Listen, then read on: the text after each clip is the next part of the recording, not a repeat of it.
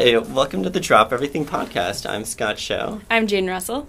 And today is our first episode. We're going to be making a podcast that's kind of a, like casual listening for executive assistants, something to zone out to while you're working. Do you ever just throw on headphones and zone out while you're working? I do, yeah. That way, when people come to my desk, they know that I'm busy. Right? Yeah. I love doing it with expense report. I feel like I got that expense report at the end of the month, and Oh, I'm just yeah. like alert, and I'm just like, okay, I'm putting on some headphones. I'm zoning out. Let's keep it light. Let's keep it fun. Let's learn about our teammates. Yeah. okay? So, learning about Jaden a little. What are your favorite hobbies to do when you're not working? Um, favorite hobbies. Does watching Netflix count? Uh, yeah, I'm kidding. That's like half of my life outside. I know, right? Binge watching Netflix. Um, I like cooking. Um, one thing that a lot of people don't know about me is I'm really into basketball. Not playing basketball, but watching basketball. So I heavily follow the NBA. Like I Oh. know all of the players. Um, I watch like sports analyst shows in the morning before I get ready for work. I feel like I sit around a lot of people that do that, and I'm so lost in the conversation. Like my team prints out brackets every year, Yeah. and we're just like, you know, I'll just pick anything for me. It's just like run the gauntlet, see how we do. Yeah. So, what is the best trip you've ever been on in your life? Best trip. Um, well, one thing about me, so I actually don't have my passport, so I have lots of exciting trips that I want to take outside of the country. Um, but one trip that really stands out is when I was 15 years old. I went to Sturgis, which is a the biggest motorcycle rally in the United States. Um, and so uh, we went to South Dakota. We rode motorcycles, me and my family, um, all the way to South Dakota, uh, and then attended this very BA type of motorcycle rally. Wait, what's a BA rally? Bad A S S. Oh, okay, okay, okay. Gotcha, I didn't wanna gotcha. say that no, on the no, Yeah. podcast. Say badass on the Okay. podcast.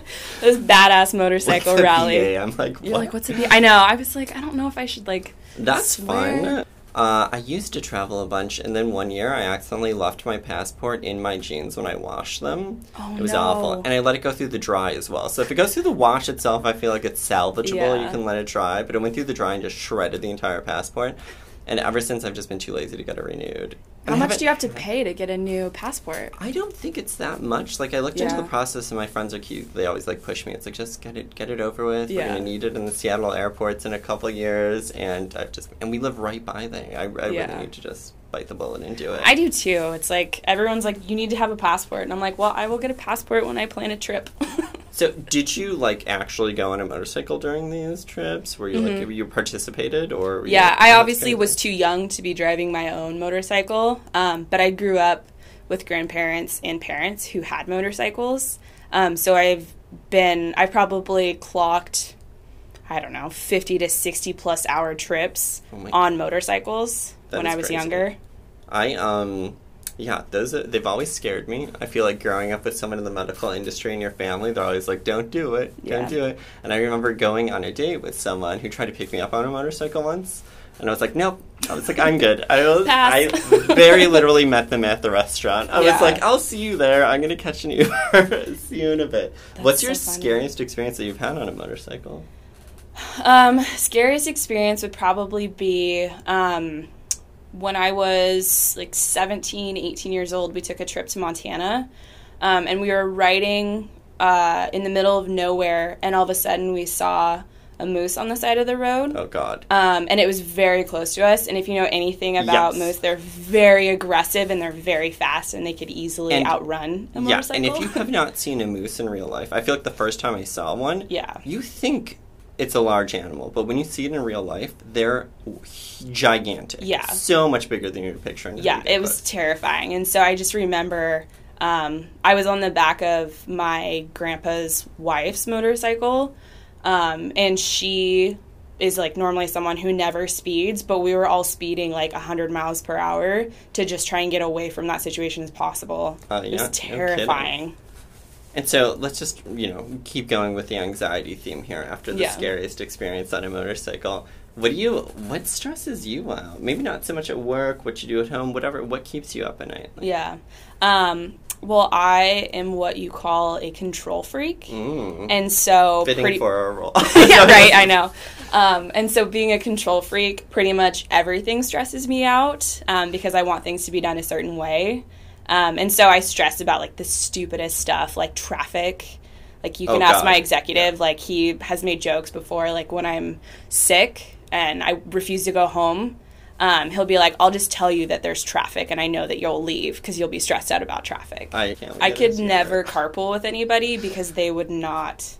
I'm a different person when I drive, never especially show in that. this. yeah, that never show that face. To us. So how do you unwind from all that stress after work? What do you What do you like to do to just relax? Um, well, going back to Netflix, I like to go home watch Netflix. What are your favorite shows? Like what type of shows? Um, I have a bunch. I actually just binge watched the Sabrina show, oh yeah, that was like the first two Yeah, I seasons. um. I started last Sunday and I finished the entire first two seasons. Nice. Like yesterday. I binge watch like criminal reality shows. Oh, yeah. Where I'm not sure if it's helping me unwind or if Yeah. I'm becoming more anxious about people like potentially being murderers around me. yeah, I, don't know. I know. I just binge watched Mindhunters. Oh my god! a few yeah, weeks ago. I just started So it. good. Yeah, I need to. I just want to like watch it again. Uh, yeah, I definitely need to go into that one. Um, and then on top of binge watching, of course, um, I also like to unwind by drinking a glass of wine um, and dog snuggles. Oh, what kind of dog do you have? I have a boxer. Oh, they're so goofy. I love them. Yeah, My he is literally my child and like the love of my life. He's the light of my world. That is awesome. So, since this is an EA podcast, we can go into work a little. Um, you started off on the facilities team here, and then you Mm-hmm. transitioned to the EA role. What was the hardest part about that transition? And then, what do you enjoy most now about the new role? Um, the hardest part about that transition was just it was a very big change. Um, so I was very junior when I started. I was at the front desk for a year. Um, and then I went from being in a team where we did a lot of events. The facilities team is very team oriented. In order to be successful, that's what they have to be. Um, and then moving to an EA role, um, you can be pretty isolated in that role because you're not really so much a part of a For sure, team. yeah. Um, granted, you're a part of the admin team, but we all are in our own worlds, do our own Oh, things, yeah. support different teams. Um, and so I felt very isolated the first few months just between that transition and then also um, completely learning a totally new role, going from the front desk to being an admin. Granted, there's a lot of skills from the front desk that helped me Oh, yeah. transition faster than I think if I were to be someone who came from outside of the company. Um, but it was definitely a big change. How do you like the new role comparatively? Are you loving it? Are you? Yeah, I love it. I'm almost been in my admin role for two years, be two years in a couple weeks. Um, and I love it. I really enjoyed being at the front desk because it gave me the opportunity to get to know um, multiple people in different teams. Um, and when I first came to Zillow, I didn't know exactly what my next steps would be. I was um, in a position where I wanted to change my career direction. And so it was kind of my foot in the door at a good company. Um, and then just through being at the front desk for that year, I found out that um, I was really passionate about going into the admin world because I thought that was kind of the best next step for me um, to kind of explore even more because I still didn't know exactly what I wanted to do, but I knew that I could get a lot of experience being an admin. Oh yeah. Um, and I have, you know, I've learned so much. Um, And I hear you're working on some fun projects. Yes, yeah. What, what do you like working on?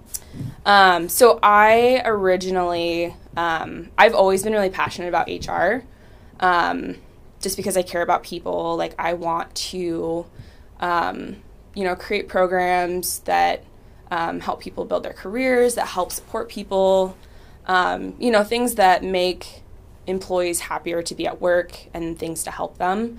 Um, and so when I transitioned to my admin role, my exec asked me, you know, what do you want to do? Like, what are your passions?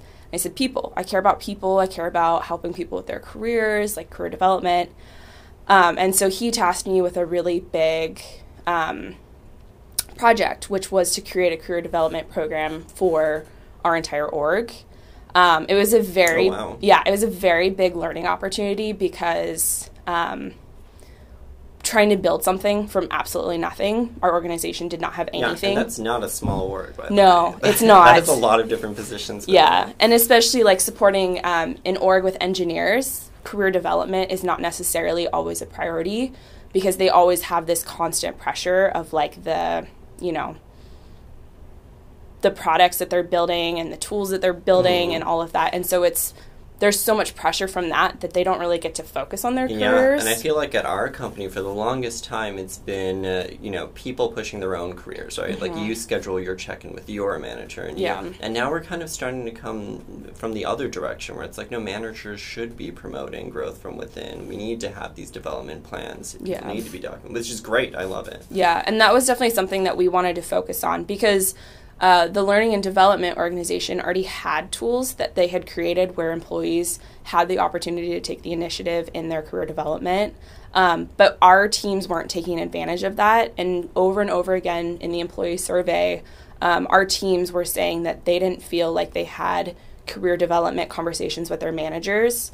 Um, and so, you know, the first place we started was how do we get managers and employees to have these conversations because employees are supposed to be driving the conversations but they're not and they're unhappy that they're not having those conversations. And so we're like well how about let's figure out a program where managers take the initiative and they make sure that the employees have the career development plans. And then from there employees can hopefully our plan was to align it with the lnd program um, so that managers were owning their tasks that we were giving them and then also employees felt inspired um, and felt the ownership to go after their own career developments as well um, once they had those plans and those conversations with their managers. That's awesome, Shane. Yeah. And I know, that, and I think this is slowly being rolled out through a lot of Zillow now, where Yeah. L and D is reaching out. I know, like Econ is starting to work on some of that, but wow, that's great to hear. Yeah, if you're not working on that with your team, maybe you should. um, fun note: What is your best story? Maybe like creepiest person, funniest person, weirdest moment at the front desk that you had while you were there. Oh man, um, I had lots of stories. We did actually, for the longest time, um, have somebody who was um, stalking one of our employees, um, and he would come in regularly. Um, and so, having to deal with that situation was very uncomfortable um, because it was somebody who actually um, had worked with that employee in the past, Mhm. and so they would just coming back and back, and it was very scary because the person had actually and this is sad but the person had actually had a brain injury Oh, no. and so it was like kind of balancing that of like being respectful being nice and like not trying to upset them Right. um, but then also of course like they're asking they're demanding to see this employee who they were stalking Right. um, and i couldn't i'm not going to put that employee in that situation Yeah, Not like one of Um, my murder documentaries. yeah, right. yeah, that individual probably came back um, in the year that I was at the front desk. I probably interacted with them at least six or seven different times. Jeez. I will say, I remember, I think mine is one time I was at the front desk. I'm not sure if it was you or a bet at this time. I Yeah. think it may have been a bet. And this, like, drunk girl wandered into the office. And I remember coming up to the front desk and I, like, seeing, like, one of you guys, like, kind of, like, frozen. Like, what is going on? And, Yeah. like, this girl comes out. She's like, this girl snuck into the office. And I think this is one of the reasons we got security in the end, by the way. Came to the office and she was like, clearly a little like on something and she's like my boyfriend works for zillow and i left my bag on one of these floors That was starts- me. was that you okay. Yep, because I then- remember because she went into the bathroom, and I remember one of the executives tasked Yes! Mindy, Mindy, if you're listening to this, uh, tasked Mindy to go into the bathroom because they, some, like, executives had noticed that this individual who didn't seem like yeah she should be there was in the bathroom for a long time. Um, and it was this whole thing. And I remember she came to the lobby, and me and a few other um, people from the facilities team were trying to get her to leave. Um, and she was like, My boyfriend is here. Like, I left my bag. It's on. Um, you know, we were talking, talking, talking. And then she described, like, the place. And I was like, I think you're talking about Frolik at Motif. And she's like, Yeah, The bar- Frolik. the bar blocks Yeah, away. exactly. and she, I, and so I was like, Frolik, and she's like, yeah, exactly. I'm like, yeah, no, you're in the wrong building. yeah And I, she's just like, oh, and just like turned around and walked out. I just love how when I got down there too, I think it was Katie, one of our executives, literally showing her around looking for her bag, and I'm like, oh my gosh, this poor exec has better things to do than show around a drunk woman to get her bag. Yeah. Yeah, that was great. Um, okay, so if you weren't an EA currently, what would your dream job be if you could do anything you wanted? Uh, my dream job would be to own um, a dog rescue. Aw, that'd be so fun. Yeah. If only I wasn't allergic, I would just be breaking Oh. out all the time. But I love them. That is heartbreaking that you're It- allergic to dogs. It was the worst. Growing up, I'm getting allergy shots for years now. Like growing up, I would go to my friends' houses and play with them. Yeah. And if they would lick me, my arm would just break out. But if I washed no. it with soap, it would go away like Yeah. fairly immediately within five minutes. And then I just go play with the dogs again. And my friends would be like, "Scott, what are you doing? Stop playing with the dogs." That would be me. I'm a big animal softie. I actually, um, my whole life, I always wanted to, like as a kid, my dream job was to be like a veterinarian. Um, and I even was going to go to school for it, but my parents told me, hey, like, go work in an animal hospital. Just make sure how you before you like it, dedicate yeah. a bunch of years in school, just make sure that that's what you want to do. Um, so I worked at a 24 hour emergency animal hospital gosh. for a year and a half. And every single day, I wanted to go home and cry It's because so it's heartbreaking. it's heartbreaking and i didn't realize how thick skin you have to have in order to work in that industry i was like oh you just get to like work with a bunch of animals and do all sorts of fun stuff and it's like most of the time it's not fun stuff. It's sick animals. Yeah. um, and so i realized very quickly that that wasn't the right path for me. So i always told myself like i would get kind of a normal job that didn't require me being sad all the time about animals um, and then when i retire i'm going to own my own Aw. animal rescue Yeah, like a little rescue, something Yep. happy where you're not Mhm. taking care of sick kids. I went through a really similar experience with just regular college, where I was a psychology major. Super unique, I know. Um, and I interned here at like it was a drug research clinic, Yeah. where basically they would like test antidepressants, anti-anxiety medications, and they would give it free to the patients as long as they came back to therapy, and then they would rate the drugs, yada yada. But I had to when I was interning, they made me sit in on a few of these intake sessions. It was brutal. I mean, listening to people just like spill their guts, Yeah. um, you know, right away they're like, the first thing you have to learn is just like, you know, leave your feelings at the door or this field would just tear you apart. And I was like, I, I can't do this. I can't like listen to these people breaking down every day and hold. I have enough problems like holding myself together. Yeah just, i would want to just give everyone a hug like i'm sorry Right? It's like, which obviously um, isn't appropriate yeah. as a psychologist Jaden, thank you so much for joining me on the first episode of the Drop Everything podcast. So until next time, remember to always have a plan. and be ready to drop everything. And be ready to drop everything. For some reason, I'm like can't remember if I'm supposed to say everything or anything, and I'm like, what do I have to say before be ready? All right, I got it. All right. Well, thank you. Okay. Jaden, thank you so much for joining us on our first episode. Joining us. Okay, we're doing it.